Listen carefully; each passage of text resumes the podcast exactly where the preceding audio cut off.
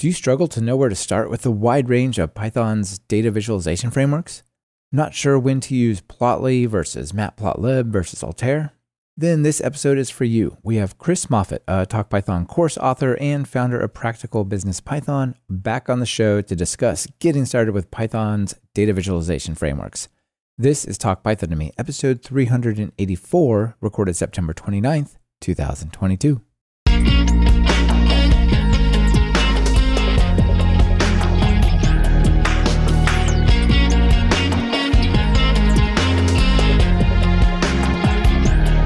Welcome to Talk Python to Me, a weekly podcast on Python. This is your host, Michael Kennedy.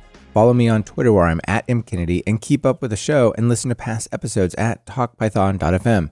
And follow the show on Twitter via at talkpython. We've started streaming most of our episodes live on YouTube. Subscribe to our YouTube channel over at talkpython.fm slash YouTube to get notified about upcoming shows and be part of that episode. This episode is sponsored by Microsoft for Startups Founders Hub Check them out at talkpython.fm slash founders hub to get early support for your startup. And it's brought to you by us over at TalkPython Training. Did you know we have one of the largest course libraries for Python courses? They're all available without a subscription. So check it out over at talkpython.fm. Just click on courses.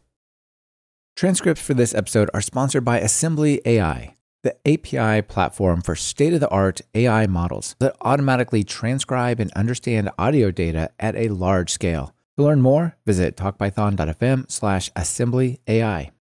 Chris, welcome back to Talk Python to me. Thank you. Glad to be here again. I'm glad to have you back. We originally had you on to talk about the work that you're doing at Practical Business Python. And looking at the page now, your last article, Pandas Group By Warning, on the 26th, which as of recording is two days ago.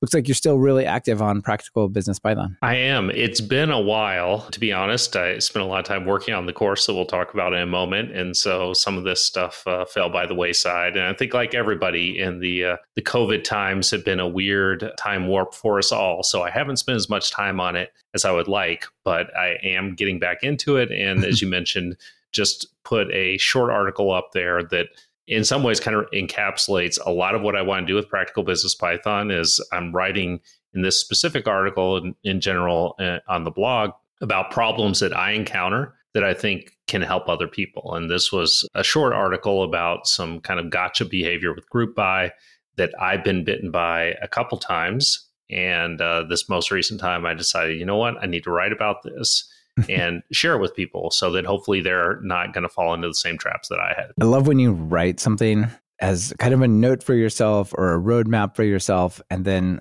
later you go back and you search for it. You're like, I got to remember how this went. And like hit number one is your result. You're like, okay, I guess I don't remember this, but I'm going back to it. And I, you know, my future self thanks my old self for it, right? Yes, exactly. And sometimes I even remember I wrote an article about it and we'll refer to it. And then a lot of times you're right. I'll do a Google search and like, oh, yeah, I did solve that before. how interesting. Yeah, cool. What a great resource. People should be definitely checking this out if, you know, you want to do data science Python data science intersected with Python, of course. You were on the show a couple times ago, uh, way back on 2019 in the before times, escaping yes. Excel hell with Python and Pandas. Basically, you were making the case for using the Python data science stack instead of Excel, right? Yes, absolutely. Yeah. And, you know, the blog and a lot of my experience has been doing data analysis, data manipulation, data science and trying to leverage the power of Python. And most people in a business setting, their go-to data science data science tool or data analysis tool is Excel. And I, it has its place. I'm not advocating we get rid of Excel, but I think there are a lot of things that we can do with Python that are much quicker, much less error prone, and much more efficient than trying to do it in Excel. And Excel is one of those tools where there's such a wide range of usage. There's some people that are experts and can do really complex, uh, very efficient things in Excel, but there's a lot of people that treat Excel like the proverbial hammer.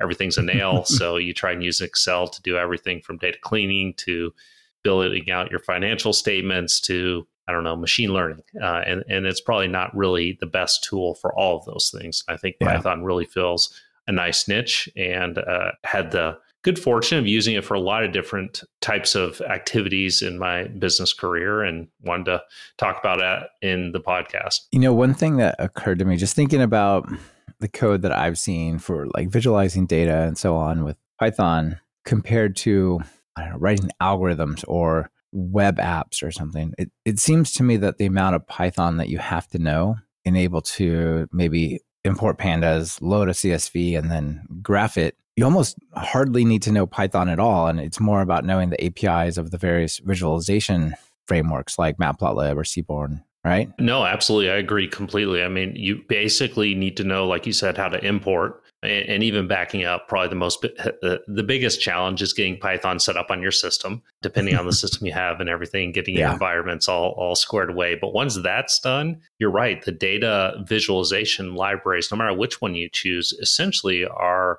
knowing how to call functions. Yeah, exactly and they all often seem to have their own little DSL domain specific language for what they've decided they're going to do, right? Yes, exactly. And I think that's, you know, part of the challenge is everybody thinks a different way and sometimes like a library might make a lot of sense to you, but other people it doesn't. And so that's a lot of where I think some of the challenges in the visualization landscape are are trying to find that right API that makes sense for the actual business problems or visualization problems that you have and how how it fits in your brain. Indeed.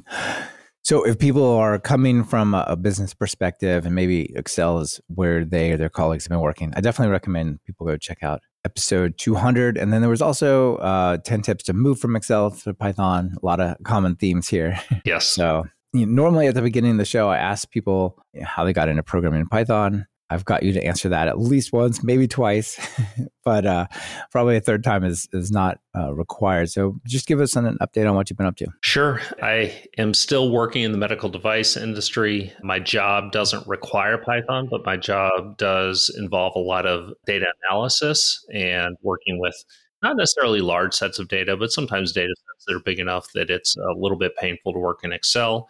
And I just continue to find uh, Python as the tool that I reach for when I need to do data analysis. And I, I, continue to use it to build repeatable data analysis pipelines. I use it to clean data, maybe take external data that we buy from a third party and integrate it with internal data sets.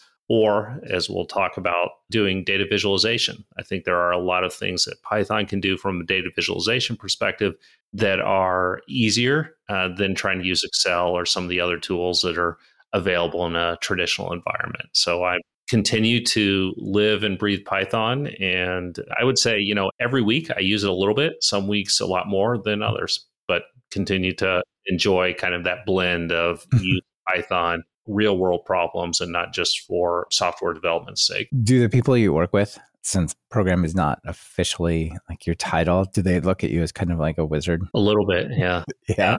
It, it, they do. And I mean, i have done one of the things that I've worked on was a, a forecasting tool to help us forecast our business performance, you know, anticipate what that's going to look like, which I think a lot of people did over the COVID times trying to forecast was extremely challenging and they just call it well what does the python tool say so they don't really you know get what the the underlying libraries are what's going on but they knew do associate my name with python and i, I don't know if they they really understand what it all means i certainly try and explain it but at the end of the yeah. day you know happy with the results and like you said they do kind of think there's a little bit of a superpower as you frequently say mm-hmm. that's fantastic knowing that well when you go and look at the basic things that a lot of the tools we're going to talk about, or the frameworks that we're going to talk about result in, you could easily look over at something like Excel and go, well, eh, six, one, half dozen of the other, that kind of the same, right? Mm-hmm. But then the amount of customization and specialization that if you go a little bit beyond just the give me a histogram of this data, but uh, you know, you dig into it a bit, it goes far beyond what things like Excel are able to do. Yes, absolutely. And it's funny you mentioned histogram. Like even a few years ago, there wasn't even really a histogram function in Excel. You know, kind of one of the the basic functions I use pretty much for any new data set is the histogram, and Excel didn't have one out of the box. You could build one, but it wasn't there. And I think that just kind of speaks to Excel is approaching approaching visualization from a, a very different perspective, I think, than the the Python tools. Excel is much more of a how can I quickly create something and kind of guide the user through it, and then give them almost infinite options to customize the visualization. So you can go in and tweak any individual data point or axes or, or colors, uh, which you know is useful for getting started. But I don't think it scales very well, and it also doesn't have some of the more sophisticated, complex visualizations that you can do with the Python libraries that are out there, like Sunburst and other amazing, amazing exactly. things. Yeah, cool. All right. Well, let's mention your course real quick because what we're going to cover today is inspired by the course. It's not the same thing as the course, but you recently published a course over at Talk Python, Python data visualization. This is really nice because the visualization landscape is so diverse and varied and it's hard to pick i think what should i choose how do i find something that as you say fits your brain how do you find something that's modern that maybe is interactive or is good for publications and so in this course you know, you kind of just do a, a survey of uh, many of the popular options. You want to give a the quick elevator pitch on this, and then we'll dive into the topics. Sure. Like you said, the, I think the Python landscape is, or Python visualization landscape is so rich. There are so many options, and many people are discouraged and don't even know where to start. And I think when you try and marry up that landscape with the different types of problems you can solve with visualization, it really requires you to, to spend a little bit of time with each one of the uh, main libraries or several of the main libraries to think about how they're going to solve your problem. And so the course steps through many of the common libraries gives you, like we were talking about, the amount of Python that you need to know to do visualization is fairly minimal. So we don't spend a lot of time on Python. It's more about the API and how to interact with each visualization library to use it in the way that it's intended. And then I also think it's important when people are thinking about visualization, it's not just about the library, it's also about thinking about visualization. And as I point out in the beginning of the course, visualization is a really broad topic. I mean, there are computer science classes that you can take a whole semester on. There are many many books that are really strong edward tufte comes to mind or tuft yeah exactly exactly and when you start thinking about visualization that way it changes the way you approach visualization from the excel approach of how do i just build a bar chart to what is the information i have and how am i trying to convey it to the the end audience and so i i spend a lot of time talking about that and then i also think that there is a data manipulation component to this. Once you start to understand how to structure your data correctly, using maybe not correctly, but most efficiently for data visualization, once you start structuring your data in that tidy format, then it's very easy to iterate on your visualizations and zero in on what's going to work best for you and your end users.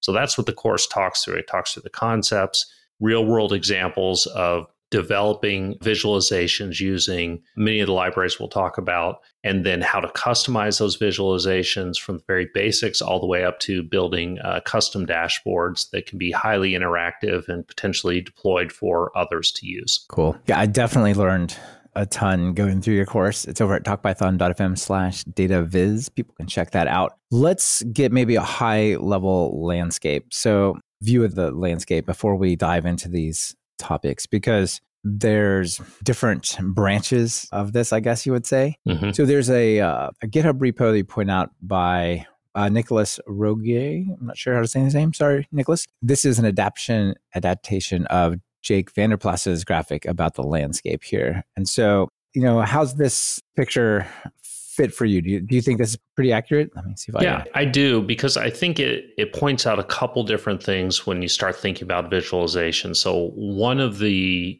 key things that you can glean from looking at this and for the people that are listening, it's a kind of starburst plot and you've got a whole bunch of linkages between these different visualization libraries and something that jumps out is matplotlib is at the center of many of these libraries, and it's the foundational tool that's used to build other libraries. And so I think that's a that's a key concept. You can use matplotlib on its own, or knowing matplotlib makes it easier to use some of these other libraries that are built on top of it. And I, I, the yeah. the other thing is not shown on this, but you know, from a history perspective, matplotlib is sort of the, the grandfather of all Python visualization libraries. It's been around a long time. And what you see on the, for people that can see the visualization on the left hand side, JavaScript visualization is a little bit more modern like you said and and what mm-hmm. people expect when you think about an interactive visualization tool and so that's a different approach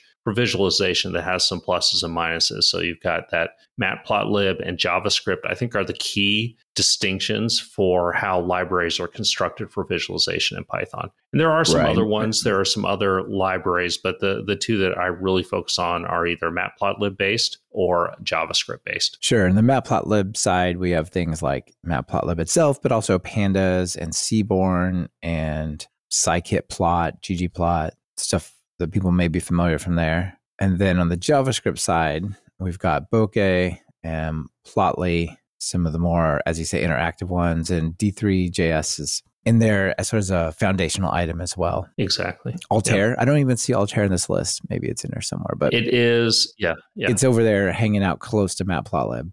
Exactly. yes. More strongly related to JavaScript. Got it. Yes. The third one in the three main branches here are uh, is OpenGL.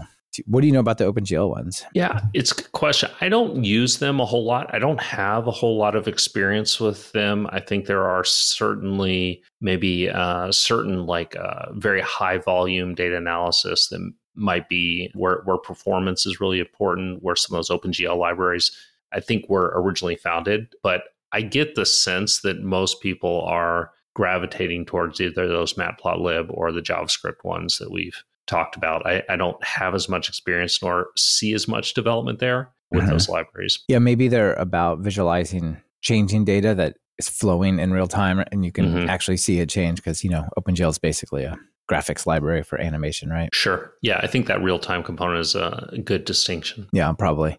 Now, before people run fleeing to the hills, just because some of these projects are grouped under JavaScript doesn't mean you have to write JavaScript to use them, right? Correct. Absolutely. Yeah. And and all the ones that I cover and, and the ones on here actually have a really nice API on top of it. The JavaScript is abstracted away. And in some ways, there's some benefits. Like I'll, I'll call it Altair because it leverages Vega, uh, Vega Lite and anytime that underlying JavaScript library is updated, you kind of get all of those benefits for free through Altair. So it's, you know, in the spirit of open source, building on the shoulders of others. And there's a lot of benefits to having that JavaScript foundation, and you don't need to understand JavaScript to uh, use any of them. Yeah. And Altair really is like a transformation layer into a Vega Lite definition, which is then processed by JavaScript to be rendered. So there's even this yes. sort of separation layer. So it's not like you necessarily have to change your code to pick no. up the changes there. No, and I think at some point, depending on how deep down the rabbit hole you go, there could be points where, okay, it is really, if you're doing something highly custom or something really unique, understanding what's going on under the hood could be useful but you can yeah. get pretty far without having to know that. Right. Maybe you're trying to make a book or an article and you need something just so you're like, you know what? I'm just going to dump out the Vega Lite definition and just add two things to it, but create it through Altair. Something exactly. Like this portion of Talk Python to me is brought to you by Microsoft for Startups Founders Hub. Starting a business is hard. By some estimates, over 90% of startups will go out of business in just their first year.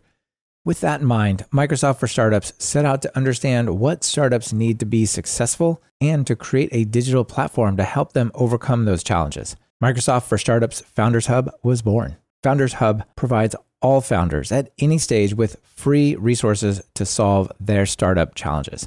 The platform provides technology benefits, access to expert guidance and skilled resources, mentorship and networking connections, and much more. Unlike others in the industry, Microsoft for Startups Founders Hub doesn't require startups to be investor backed or third party validated to participate. Founders Hub is truly open to all. So, what do you get if you join them? You speed up your development with free access to GitHub and Microsoft Cloud computing resources and the ability to unlock more credits over time. To help your startup innovate, Founders Hub is partnering with innovative companies like OpenAI, a global leader in AI research and development to provide exclusive benefits and discounts. Through Microsoft for Startups Founders Hub, becoming a founder is no longer about who you know. You'll have access to their mentorship network, giving you a pool of hundreds of mentors across a range of disciplines and areas like idea validation, fundraising, management and coaching, sales and marketing, as well as specific technical stress points. You'll be able to book a one on one meeting with the mentors, many of whom are former founders themselves. Make your idea a reality today with the critical support you'll get from Founders Hub.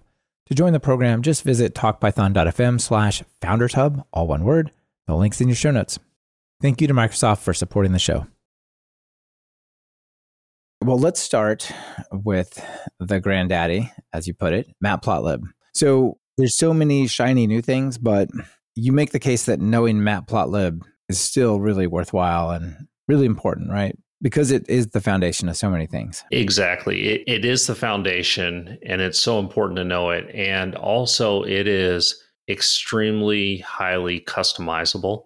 And I was thinking about this, and in some ways, I think if Matplotlib, if you stripped out a lot of the old and like everything that they've done in the last three to five years and just focused on that new, and if you could erase all the old tutorials and all the maybe ancient answers on Stack Overflow and just focused on the new stuff, people would have a much different perspective on Matplotlib. I think it's hard when right. you have something that's been around so long and has evolved that you do get some cases out there where, okay, an API or the way they approached a visualization in the past was clunky, but in the five or 10 years since, it's improved. And if you use the new and improved, it's, it's really streamlined and really easy. So I think it's important that people not get turned away right off the bat from Matplotlib. And there are certain types of visualizations where if you need a high degree of customization, if you want to print it out or include in a manuscript or a book, you know, Matplotlib is really useful and powerful for it. In that distinction about the new and the old, originally when Matplotlib came out, you know, correct me if I'm wrong, it's my limited understanding, is it was somewhat modeled on the MATLAB way of programming and it had this imperative API the new one is more object oriented, isn't it? Yes, that's exactly right. So there's this state based interface that was based on MATLAB. And for people making that transition from MATLAB to Matplotlib, it was seamless, right? And they really understood it and made sense. But that way of doing things doesn't, it's not really Pythonic. And so the object oriented interface is newer and is clearly the direction that Matplotlib documentation wants to steer you down that path. And if you stay on that path, then it makes more sense, I think, from a Python perspective, and you do have a, a tremendous amount of power. And I would say the other thing that I think turns people off with Matplotlib in the past is the the visualizations are relatively unstyled. I mean, they they're they're kind of plain, whereas some of these newer libraries just out of the box make something that look really nice. Matplotlib yeah. allows you to customize it, but that's extra work one of the things that Matplotlib has done is they they have a new theming or a relatively new theming API. And so if you use that, then you do get visualizations that look a little nicer out of the box and are more visually appealing. Yeah, it does have that kind of it looks fine, but it kind of just looks a little bland, right? And it, doesn't have that D3 JS feel. Although Absolutely. I got to give them some pretty mad props on the uh, the XKCD. exactly. Have you you you've seen this? It sounds like yes, yes, I have. So if people, I'm sure most people out there listening know the XKCD comic, right? If you don't, go to your terminal or command prompt and run Python 3, and then just type import anti gravity. Then you'll know. But they have this. It's been around forever, and it has this sort of style of like handwritten but not handwritten. Whatever. And one of the themes you can get is you can get the XKCD theme. Exactly. Yes. It's really cool. And, and every once in a while, you'll find an article that someone put together where they show this beautiful visualization. And then you'd be surprised that it's matplotlib and they show all the steps and you can configure yeah. it and you can make something as nice as any of the uh, javascript frameworks that are out there but it does take some time there are more lines of code to get there yeah that's true on this XKCD thing, it might sound like it's, well, that's funny. Like everybody loves XKCD. I do think there is some value to presenting results, whether that be a user interface or a visualization of analysis, where you want to give it this preliminary look, this unfinished look, mm-hmm. right? And so if you're going to come into a meeting and you want to say, this is what the early data says. This is what our first pass analysis says. Mm-hmm. You know, put it in the XKCD. They might set that tone versus if it's like perfect and beautiful. They're like, well, you're done. Like, no, no, we're not done. We're not, we're really far mm-hmm. from done.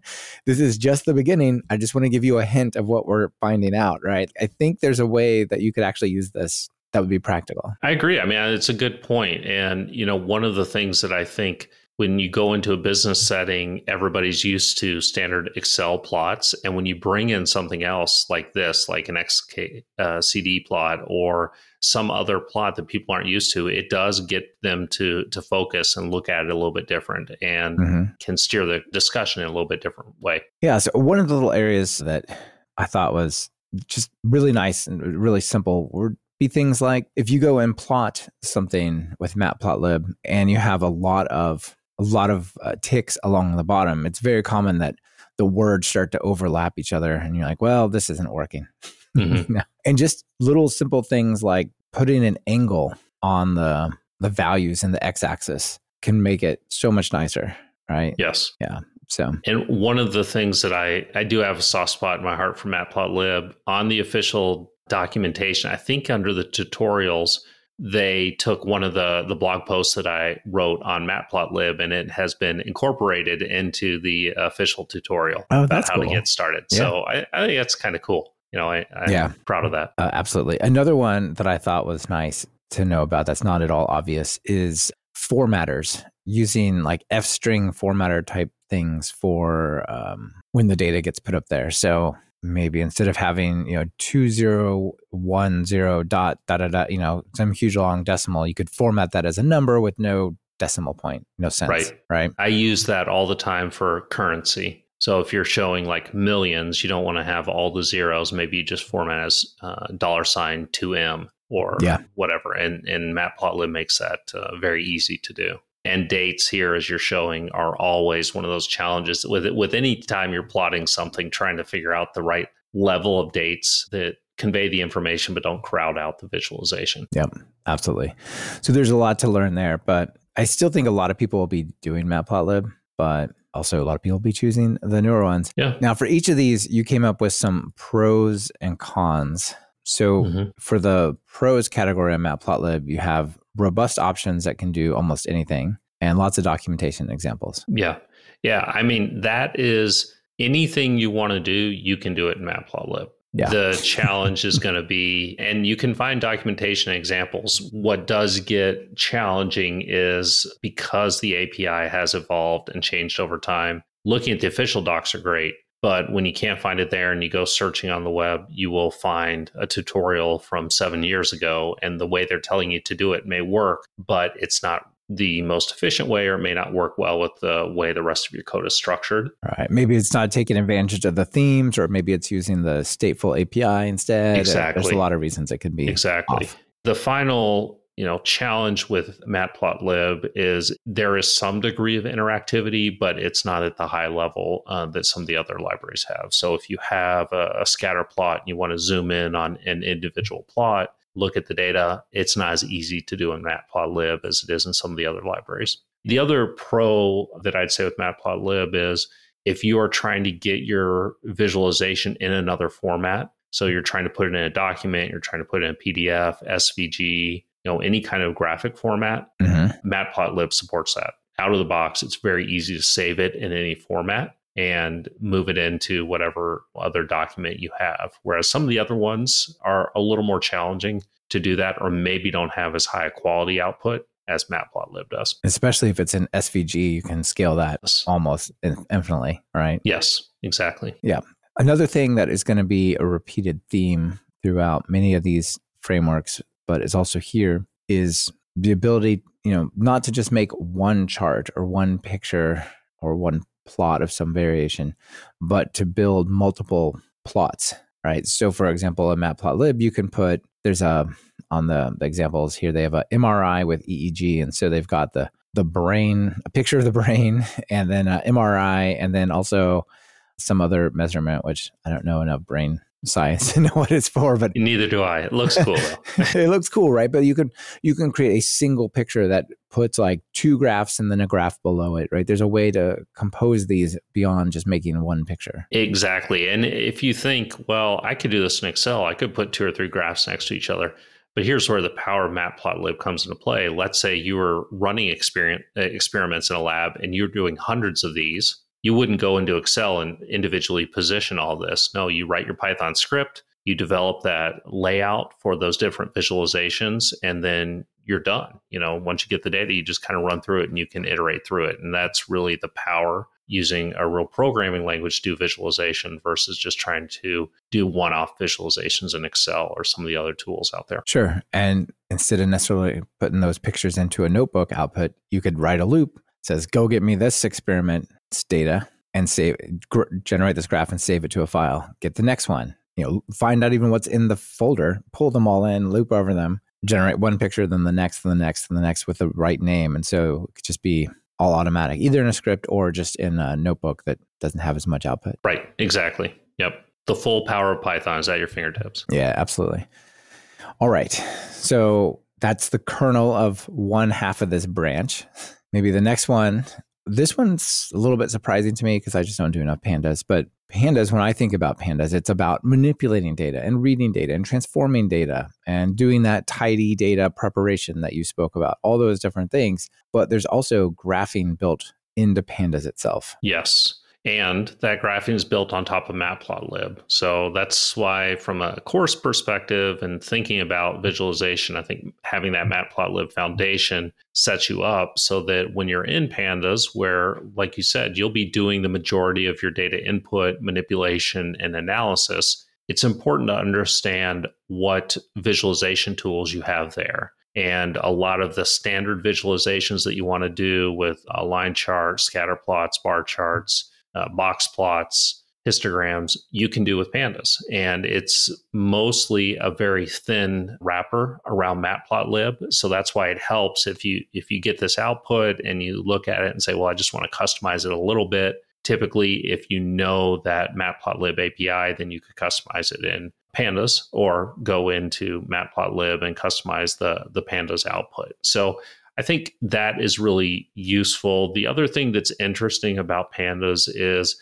it will allow you to plug in other backends. So matplotlib is the default, but you can enable backends for Plotly and a few of the other visualizations. So it can be kind of this universal interface to visualization. Mm-hmm. In my experience, I don't use the pandas visualization a whole lot but I do think it's important for people to understand it's out there because there are times where that's the quickest way to get something out there and yeah. it's uh, sufficient for the you know quick and dirty needs well yeah sometimes you open up a panda you read something like a csv or whatever and you just want to know well what is this and you would type df for data frame df.head or yep. tail one of the, and it gives you a, just a little brief view into it but there's the pictures worth a thousand words sort of thing and if all you have to say is just dot plot and that's it or dot hist and, yes. and now you have a picture instead of that that tail or head equivalent that's a really cool way to just sort of quickly explore the data exactly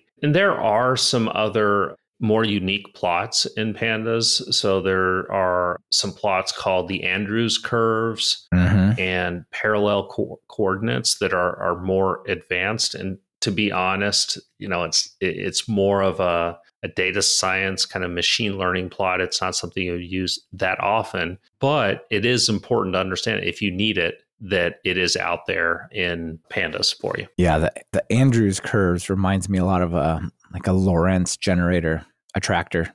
Mm-hmm. Something yes. from chaos theory. Like yeah. a bunch of lines like looping over and over and over and over. Exactly. It looks pretty cool. Uh, you probably does. blow some people's minds if you put that up, but you know it's specialized. But I, it does speak to there when you start getting into this visualization world. There are specialized libraries, and you might find something in your niche that you're working that you know this is this is really useful and it's really powerful and it's maybe hard to do in other tools and boom it's easy in, in pandas or some of the other tools. Yeah. So let me tell i normally try to avoid saying code on here because it's audio but given a data frame i can say plot.figure and then just call andrews curves give it the data frame and a name and boom you get this amazing visualization of your data like on three incredibly simple lines. Yes yeah, this is the absolutely. kind of stuff that I was referring to at the beginning when I said, like, you almost don't need to know Python. I mean, technically, there's a little bit of Python, but barely, right? Right. And it's just starting to understand how to think about how you could use these tools and getting familiar with it so that the first time you're trying to build something is not you're not also trying to learn the API and all these other visualization topics on top of trying to solve whatever problem you're trying to solve with visualization. Mm-hmm. Well, yeah, there's definitely some neat stuff to do visually with pandas, and yeah, uh, people should certainly be using it. Also, based on the matplotlib kernel, we have Seaborn. Where does this fit into the world? So Seaborn builds on top of Matplotlib, like you said, but it really focuses more on doing statistical analysis of your data and taking that data and frequently transforming it in some ways and developing a visualization. So I use it a lot for histograms and box plots but where Seaborn is really, really powerful is the ability to do facets, facet plotting, mm-hmm. or small multiples. And that's where you take a plot and you change a variable over each row or column, and then you get a grid of a, a several plots. So you've got 9, 12, you know, however many plots you need. And it gives you an opportunity to spot data anomalies, trends very easily and present a wealth of information in a very compact frame. And what I like about Seaborn is it is very easy to do this. So the, the code that's required to do this is typically, you know, one or two lines of code, and you get this really nice plot that has different colors. It has data varying across the rows and columns. You can change the shape, the size, everything to, you know, with those visualization concepts that we cover in the beginning to develop visualization that really give you a lot of insight very quickly. Yeah, absolutely. It's very statistical focused, isn't it? It is. It yeah. is. I, you know, it is very statistical focused, and some of the plots are more complex, and having a statistical background will help you understand them. But simple things like just doing bar plots or histograms or a count plot or a heat map, you know, are relatively straightforward to explain to others and easy to create with Seaborn. And then you're right, there are some of the plots that are definitely much more kind of deep in the statistical toolbox, and you have to know how you would explain them to others. So this faceting thing is pretty interesting. If you've got, uh, if you go to the Seaborn examples, they've got one for looks like five different variables, or sorry, four variables, and, and they're looking at two different groups on on one of them. And you can just say, show me, you know, basically instead of give me a picture of this data, take any two pieces of information and generate a graph to show me how those things correlate. One of the pieces of data that you did a lot of work with was the automobile gasoline efficiency data from the EPA, right? Mm-hmm. Yes. What I find really fascinating about this is when you get the data set up properly and you want to look at all these different relationships, it's very easy to slice and dice and mix up those relationships to see where the trends are. So if we're looking at fuel efficiency, we could look at it by the year the cars were manufactured. We could look at it by are they front wheel drive, all wheel drive cars? How many cylinders do they have? Are they right. electric? SUV versus SUV, car, all these things. Yeah. Yeah. You know, there, there could be a, a price component. There could be just a whole bunch of different ways to look at it. And when you have a big data set, those are the types of things that are very difficult to do just by looking at the numbers. And that's where visualization really shines and where Seaborn makes it tremendously easy to just quickly iterate through and say, okay, I want to look at these two variables together. Now let's layer in a third variable. Now there's yeah. a fourth variable. Well, I don't like this. Let's switch them around a different way. And I use Seaborn a lot because of that flexibility of just exploring the data quickly figuring out what those trends are, what those insights are, and rapidly iterating through it for the uh, exploratory analysis. Another thing that Seaborn has is it looks really nice and it has this idea of themes. Yes. So it's yes. easy to make it look good, right? It is. I mean, Seaborn out of the box applies some themes and also does things behind the scenes with the visualization to make it cleaner and to try and format the data so that you know dates line up appropriately and colors look nice and there's appropriate spacing and things like that. And there are some other things that are pretty easy to, to control to turn on and off or change the color palettes with Seaborn but generally out of the box it it strives to to look good and it looks nice. And what's also beneficial about it is it is just matplotlib under the hood.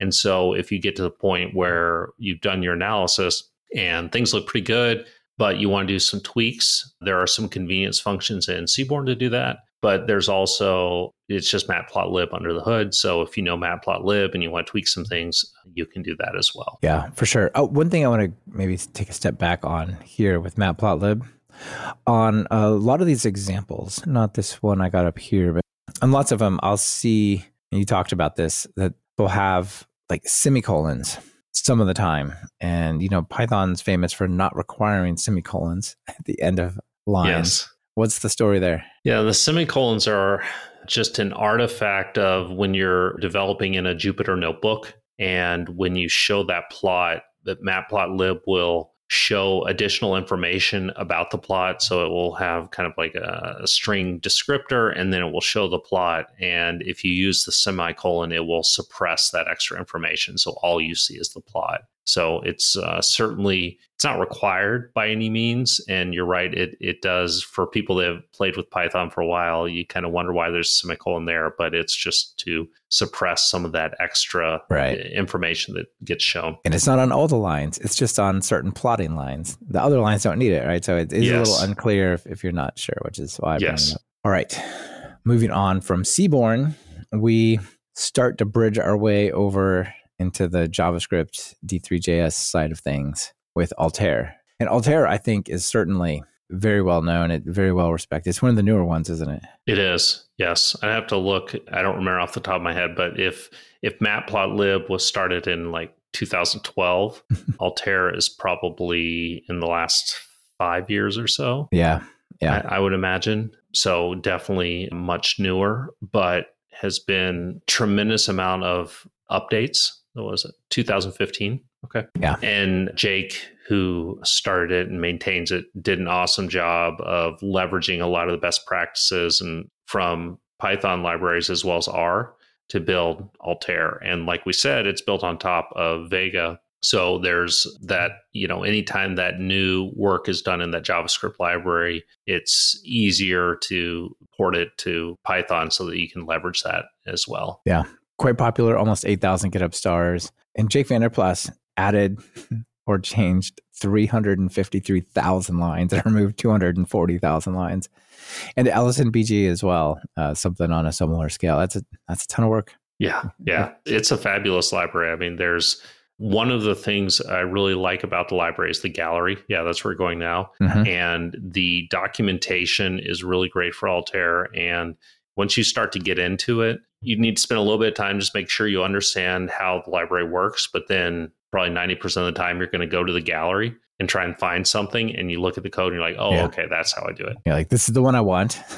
yes, exactly. There's a lot of interesting aspects about creating graphs here. So, one of the common ones is to create a scatter plot, which is called mark circle in this world, right? And hopefully, those are similar enough to be put yes. together as the same thing.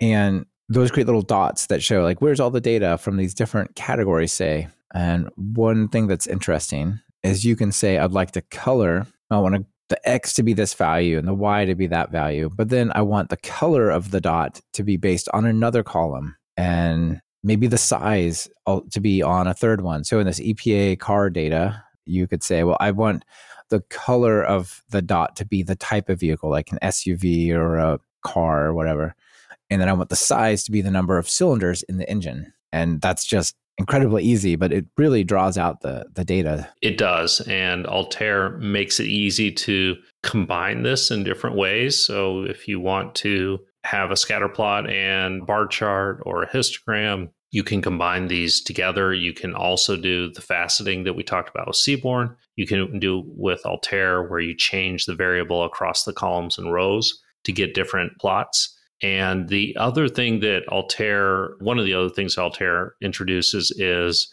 interactivity out of the box. So yeah. you, because it is JavaScript based, you then have that ability to go in and, as you're doing here, for the people that can see it, you can hover over a spot and then control what information is shown for that hover. So you can see, oh, what what's going on with this individual dot, well, here's the it's a Volkswagen Rabbit from Europe and it has a 71 horsepower engine and gets 31.9 miles per gallon. And so it's really cool and really useful for doing that exploratory analysis where you kind of want to see the individual data points and maybe drill into it a little bit more. Yeah, the interactivity is great.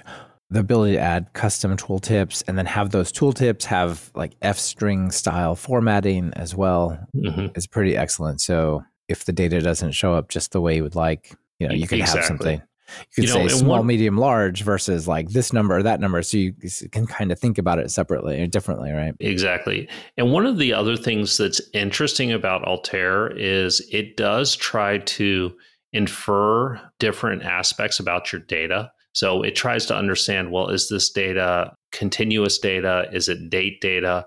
And you mm-hmm. can specify the different types of data so you can say that it's quantitative or it's an ordinal value or a nominal value. And the actual visualization will change a little bit depending on that data type. That's a unique thing that Altair does. And I think that's one of those things that as you start going down this visualization path, you start to think about your data a little bit differently and think about how you want to present it. And Altair gives you that window into all the flexibility you have with presenting data. One of the really nice aspects of interactivity of these is the legend. So the the legend will show, you know, it really looks nice. It matches like the color and the name, and it's it's in a font that is pretty readable. But if you set it up right, you can go and actually click on on these and either just highlight one or you can have them sort of be toggle buttons. So if you want to just focus on, you know, let me pull out just in this case, it's got like agricultural, finance, government type of spending or something. You can just say, I want to just see the educational and health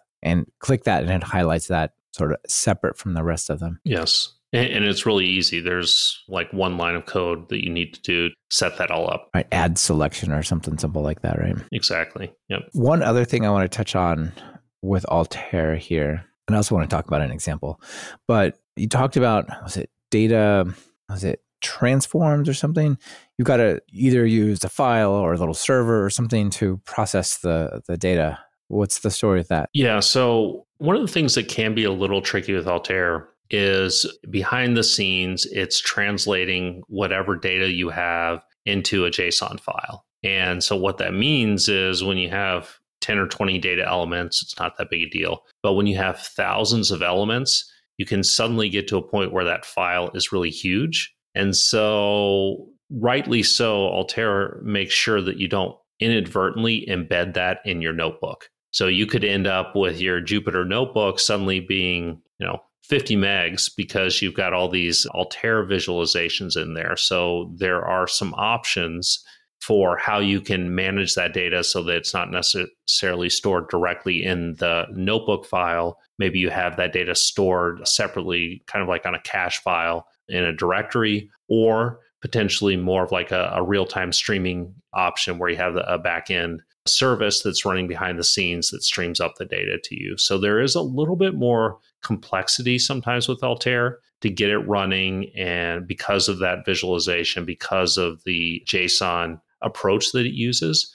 So that's certainly one of the the watch outs and things to keep in mind. The other thing that sometimes has been a challenge for me with Altair is saving visualizations. So if you want to create something in it as an SVG in Matplotlib or Seaborn, it's very straightforward. You just save it with Altair. I, sometimes it can be a little challenging because of the way it's trying to render those visualizations and save them to a PNG or a SVG file. Yeah, so you got to set that up and select the right one it'll work if you don't have too much data without doing that, right? But then correct. There's some limit where it's like, you know, you, this is too much. You got to have to yes. push it outside of the notebook. Yes. You'll get an error message and it'll kind of tell you what's going on, but I do mention it in the course, you know, some of the options for for getting around it and the documentation is good about what those options are as well. Sure.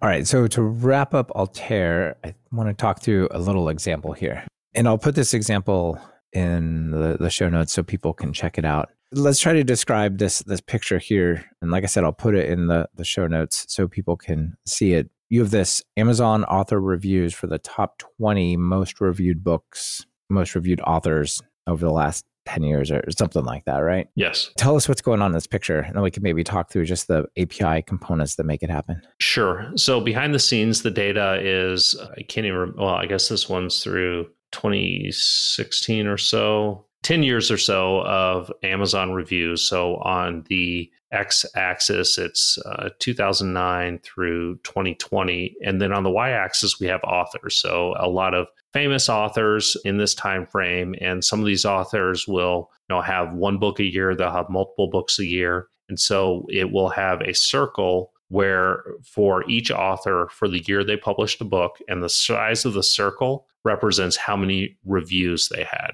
So this is a really quick way to see how consistent some of these top authors are over years. You know, it's it's sort of interesting. Like Dale Carnegie is at the top. I mean, he wrote this book. I don't know, probably 50 plus years ago, but it's still a, a bestseller on Amazon. And then you have other people that are maybe a, a little more sporadic but it's a very easy way to see the consistency and then the number of reviews that each author gets for a year. And, and I would say, you know, if if an author has more than one book, obviously they'll they'll have more reviews. So it's not broken out by book; it's just purely by author. Right. And when you build up this picture, some of the things that happen is there's a legend that shows up. The legend is basically just a copy, slightly offset of what's on the left. But what you really want to know is what's the size of the circle means. So you can add like an alternative legend and you can put a, a grid behind them to make it really easy to follow the timeline. There's just a really cool bunch of, of features. And this is the kind of picture I was thinking about when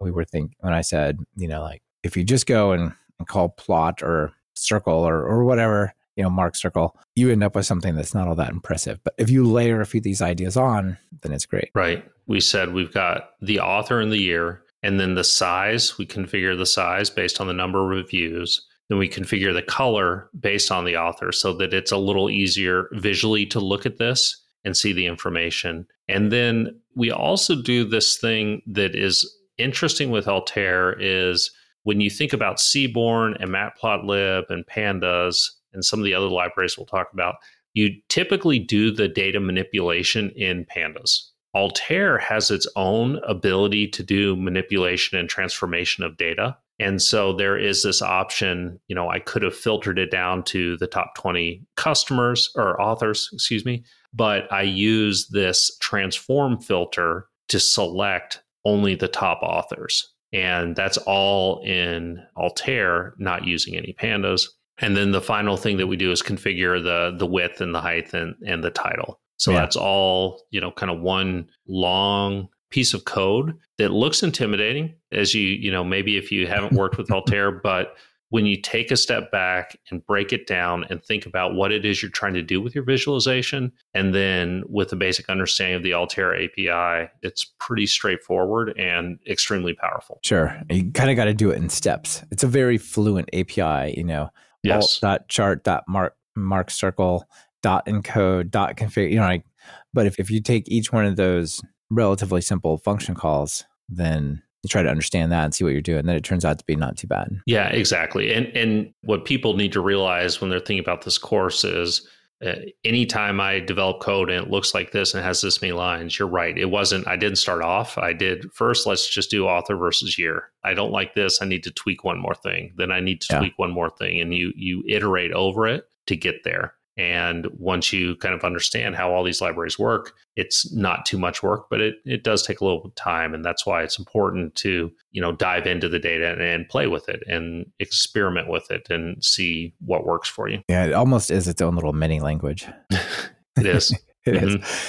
All right. Before we move on to the next one, question from the audience. I'm all out there asking, can we do responsive and animated workflow diagrams with Matplotlib? For example, continuous builds development on different server or de- uh, deployment on different servers. Not entirely sure exactly what you're asking, but um, certainly you can automate these things, right? It doesn't have to be in a notebook. This could all be put into a script, right? Yes. And there are Matplotlib does support some animation, and I can't remember how much of this is out of the box Matplotlib versus third party libraries, but I've certainly seen visualizations right. that people have done with Matplotlib where it's you know something changing over time or steps in a process. You can do that with Matplotlib. So you could create one of those uh, language battles Have you ever seen those where like over 20 or 30 years, it's either Oh, the browser or yeah, the yeah, language. This up one and becomes down, yeah. popular, then it goes up and yeah. yes. All those. Yeah.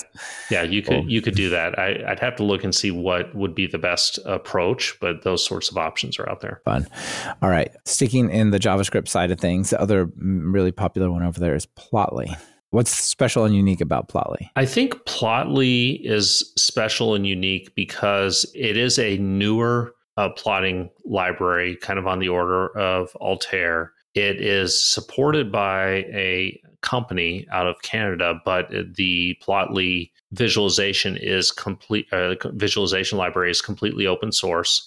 It is based on JavaScript. What I like about it is everything is interactive out of the box. So any plot you make, as soon as it renders, you can take your mouse and you can hover over it, you can zoom in, you can limit the range of data. And so so that is really powerful. And then the the second thing that I really like about it is the the history of Plotly. There was a separate Plotly visualization, and then there was something called Plotly Express, Mm-hmm. which was streamlined. And the Plotly Express API, in my opinion, is very similar to Seaborn. And it is very, I think it's Pythonic. It's very easy to understand and pick up. And over time, they've expanded it to where now that's that's kind of the default default visualization. So it's very easy to get started with Plotly. It's makes those interactive plots out of the gate. And then it does have some unique plots. So some of the kind of custom tree map plots, scatter matrix. You can do uh, plotting on maps to show geographic plots. Those are all like out of the block, out of the box, work pretty well and are fairly simple to create. Yeah, the, the tree map and the sunburst and, those come from Plotly, right? Yes. At least are in Plotly is, Yes. is one of the Yes. options. And, and one of the other things that is interesting about Plotly, like any of these visualization tools, you have to be able to go in and configure and customize and tweak things. And Plotly gives you that ability to generate a plot, but then you can update it over time. So you can change colors, you can change the way data is presented, you can change pretty much anything with the plot using a fairly simple API as well. Yeah. People should definitely go and check out the tree maps example. One of the really cool interactions is, for example, the one that I'm looking at here is- has here's the world, and then here's the different continents. So like Asia, Africa, the Americas. then if you want to, within each one of those, they've got a little box that says, well, here's you know how large of an impact, like for example, Nigeria and Egypt are you know have more people in it, I guess, than the other countries, and then they're colored by what their actual values are. But if you want to just focus on, say, Africa, you can just click on that section of this thing and it just zooms in to show you just that information. And this, you're not going to get this with Matplotlib, No, right? no, no, you're not. And this ability to just dive it- in and out of the data. Yeah, absolutely. And, and it is very simple. I use Plotly quite a bit, especially when I want to explore the data. So you, you want to have a scatter plot or this tree map or any of the other visualizations, and you can easily filter or zoom in, zoom out. Mhm. And yeah, so you're showing some of the other cool kind of unique visualizations that are out there to Plotly that maybe aren't as available in some of the other libraries. Yeah. Yeah. The sunburst has a real similar, the sunburst is like a pie chart, but as you interact with it, it like zooms into those sections in Yes. pretty, pretty amazing ways. Yeah. Well, that is pretty cool. I haven't actually seen that one. That's neat. It's, just like, yeah. just it just draw it just says i want to explore this data right not only can i but like i'm going to Yes. Exactly. yeah cool does plotly have this idea of like a backend server like altair Plotly out of the box, no. It's more, I guess, you know, I have to think behind the scenes, the actual architecture. I don't know, but I do know that you don't have to necessarily worry about your data as much and suddenly having a huge file that shows up in your notebook that you have to deal with uh, Altair. yeah amazing this is good looking stuff and Yes. really top marks on the animation and interactivity sort of diving into the data right Yes. Yep. Cool. All right. So that's the the building block libraries for the different options. I know there's many other plotting libraries, and you know we saw in our Yeah. original graph that there's a bunch here that we didn't touch on, but you know these are the ones that you felt are are most important right now. Yeah. Yeah. You know, it's interesting. I, I struggled a little bit with where to draw the line. You know, what else, some of the other things I might want to bring in. After I posted about the course, I did get some feedback. You know, how come we didn't talk about uh, bokeh and yeah. panel and holoviz? And, you know, I think the short and sweet answer was I had to draw the line somewhere. I didn't have as much experience with those libraries, so I didn't dive into them. They are also libraries that are kind of undergoing some they've undergone changes in the past and they they are working to clean up their documentation, get the examples cleaned up. So I think it's certainly worth considering those as well. The other one that I would point out that is really interesting to me, but I haven't used it, but I think a lot of your listeners might be interested in is a library called plotnine that is meant for people that have used GG, ggplot from an R perspective. And it's essentially like a direct port of that to Python. So if you really like ggplot and miss it from R, then you can use plotnine to replicate that in Python. And it uses a matplotlib behind the scenes. And it's, I mean, it looks fascinating to me, especially for people that come from that R background. Sure. That's something we haven't even touched on is like the influence of R and like the parallels there and and yes, yeah, yes. we probably won't too much. So we yeah. got two more things to cover, and these are yes. where do I maybe run my code if I want to put it online and make it interactive and let other people interact with it, right? So two of them Streamlit and Plotly Dash. Tell us about these. Yes. So, you know, everything we've talked about now, there, especially with Plotly and Altair, there is some degree of interactivity. But when you want to build a dashboard or want to build more of like an application where you can select and filter data, maybe have different visualizations, maybe have complex visualizations like like maps you need something more than just the out of the box Altair or Plotly. And Streamlit is a very simple way to wrap a little bit of extra Python code around your visualization and you get this interactive application for free. And so like the demo you're showing right now is a great, you know, really powerful example that shows Uber ride sharing in New York City. It has sliders for you to choose what time the pickup happens. And then it has these real time visualizations for different parts of the city about how many pickups are happening. And what's so cool about Streamlit is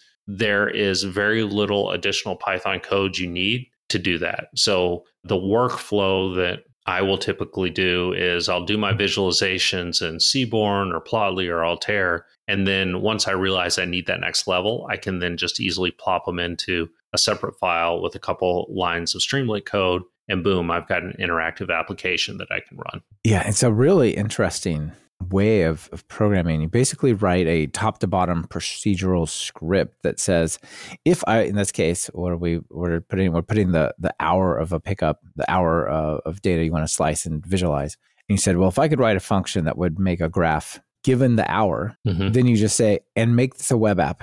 you know what I mean? Right. And it, it gives you the interactive sliders for all the variables that go in. And then you just, as the slider changes, it just recalls your functions and you don't have to know anything about web programming or Ajax or front end code and all of that right. just happens. It's it's pretty fantastic. Streamlit yeah. was recently uh, acquired, I think, so recently, but within a year or two. Yeah, they were acquired by Snowflake for a really large amount of money. I, I know yeah. a lot of people are kind of scratching their head at that uh, valuation. Uh, not to knock on Streamlit, I mean, congrats to them, but it's really interesting tool, and it will be interesting to see what Snowflake uh, does with them. But you know, this tool right now is open source, and mm-hmm. I do think it is a very powerful, easy way to get a real web native interactive app with very little code. Yeah, absolutely. Let's see. Uh, Demetrius out there has a question. Says there are all these ways to make graphs quickly, but I can't find anywhere on how any information on how to make an interactive calendar with events quickly. Yeah, that's a good question. I don't know. Yeah, I don't know either. Of any of these plots that have like a calendar function. You know, possibly Streamlit.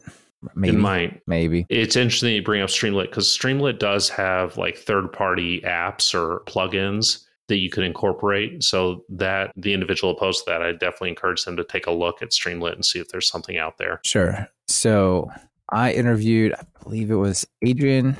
Let me double check. Yeah, Adrien Treuille back early days, early days of Streamlit. I mean, we're talking two years ago Mhm. before it was Oh, yeah. acquired about that. So people can check that out. And I'm somewhat familiar with that. With the other one, though, that's very fascinating that I don't know about is Dash. How's that compared to Streamlit? What's the, this comes from the Plotly company as well. Yes. So Plotly, like we mentioned, is a is a company. They have Dash, which is a much more sophisticated and in-depth platform for developing interactive applications or dashboards. So whereas Streamlit is a little bit of code, Dash is much more of you kind of are embracing HTML and CSS and you're doing callbacks and you have just a ton of flexibility in how you structure your application. And like this this demo you're having here, you've got wind speed histograms and you've got a line chart that's fully interactive and interactivity between the charts. As you Mhm. choose one, it influences another. You can Dash gives you flexibility to kind of manage the back end as well. So you can run it. I, I think it's it's a Flask server like on your system. You could do that. But if you wanted to do an enterprise grade deployment, you could do that as well. It's really,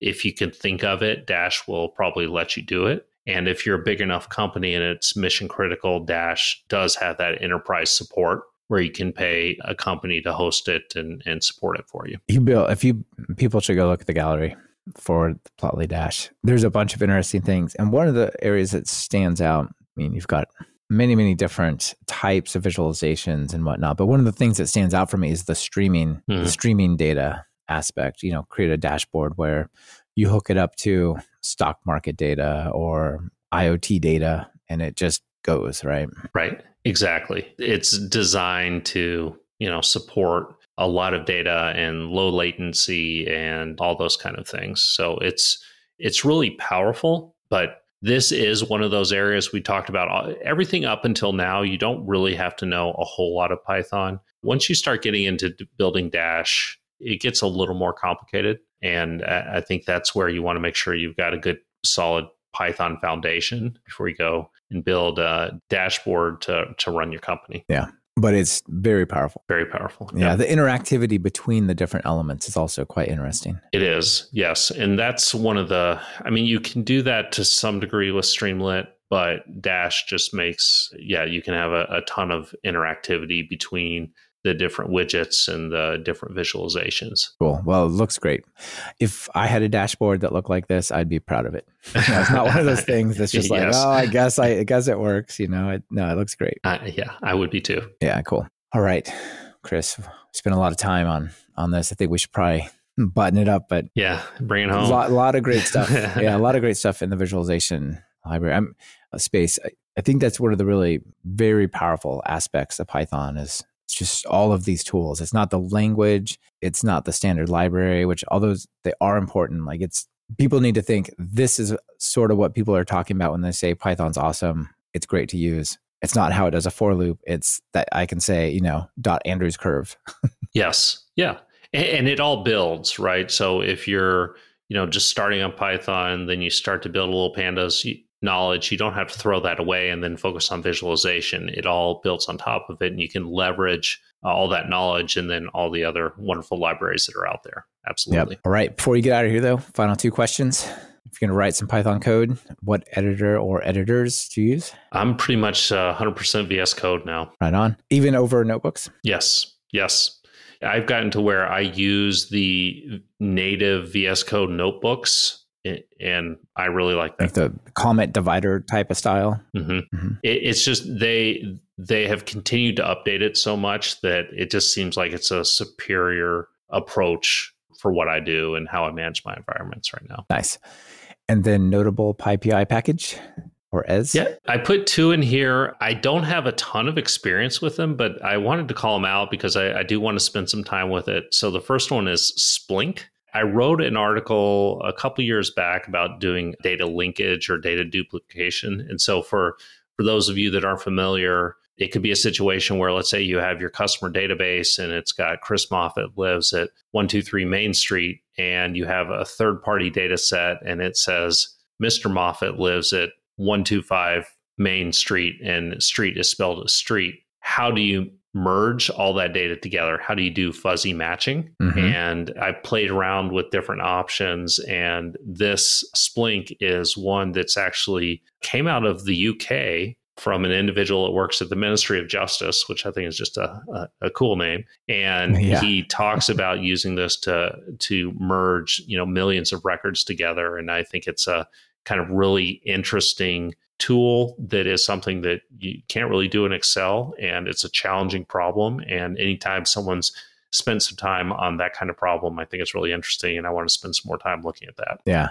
and they have on the GitHub repo, they got a couple of videos introducing it, which is great. Yes. And the other one, redframes. So this is another one that I've seen uh, come across my Twitter feed a couple times. Uh, I have not used it directly, but it is another library for manipulating data that's interoperable with Pandas, but gives a little bit more of that fluent API where you can kind of string all these commands together to modify your data in ways that Pandas supports a lot of this, but there are certainly some things in Pandas that are a little bit clunky. And this uh, looks like it's an attempt to try and bring some of that R goodness to Python. Yeah. It also looks a little bit like uh, bringing SQL to yes. it. Uh, like yeah. a dot yeah, select, a filter, a group, a sort you know, mm-hmm. change the names a little bit and yeah, filter so away or sort order by. You know, it looks a little yeah. bit like SQL. It, it, just looks really interesting, and like I said, I wanted to get some visibility to it, and I haven't used it extensively, but certainly want to play around with it a little bit more. and thought your listeners uh, might be interested. Yeah, looks very cool. Thanks for for sharing that. All right, people are interested in Python data visualization. They want to know more. What do you tell them? Hey, check out the course. So, uh, really excited about the course. You know, if you've liked what you've listened to here, the the course on Talk Python training has the examples, the notebooks for you to go through and learn and play with this on your own. And by the end of it, you should be at the point where you can start to apply it to your own data. So encourage you to check it out. And if you do check it out, let me know. I'd be interested to see what you think. Yeah, it definitely covers all of this in hands-on detail, not just conceptually. So yeah, thanks for being here, Chris. Thanks for sharing your experience. And uh, yeah, happy to have you back on the show. Thank you. Great yeah, discussion. Thanks. Yeah, you bet. Bye-bye. Bye. This has been another episode of Talk Python to Me. Thank you to our sponsors. Be sure to check out what they're offering. It really helps support the show. Starting a business is hard. Microsoft for Startups Founders Hub provides all founders at any stage with free resources and connections to solve startup challenges. Apply for free today at talkpython.fm slash founders hub. Want to level up your Python? We have one of the largest catalogs of Python video courses over at TalkPython. Our content ranges from true beginners to deeply advanced topics like memory and async. And best of all, there's not a subscription in sight. Check it out for yourself at training.talkpython.fm. Be sure to subscribe to the show. Open your favorite podcast app and search for Python. We should be right at the top. You can also find the iTunes feed at slash iTunes, the Google Play feed at slash play, and the direct RSS feed at slash RSS on talkpython.fm. We're live streaming most of our recordings these days. If you want to be part of the show and have your comments featured on the air, be sure to subscribe to our YouTube channel at talkpython.fm slash YouTube. This is your host, Michael Kennedy. Thanks so much for listening. I really appreciate it. Now get out there and write some Python code.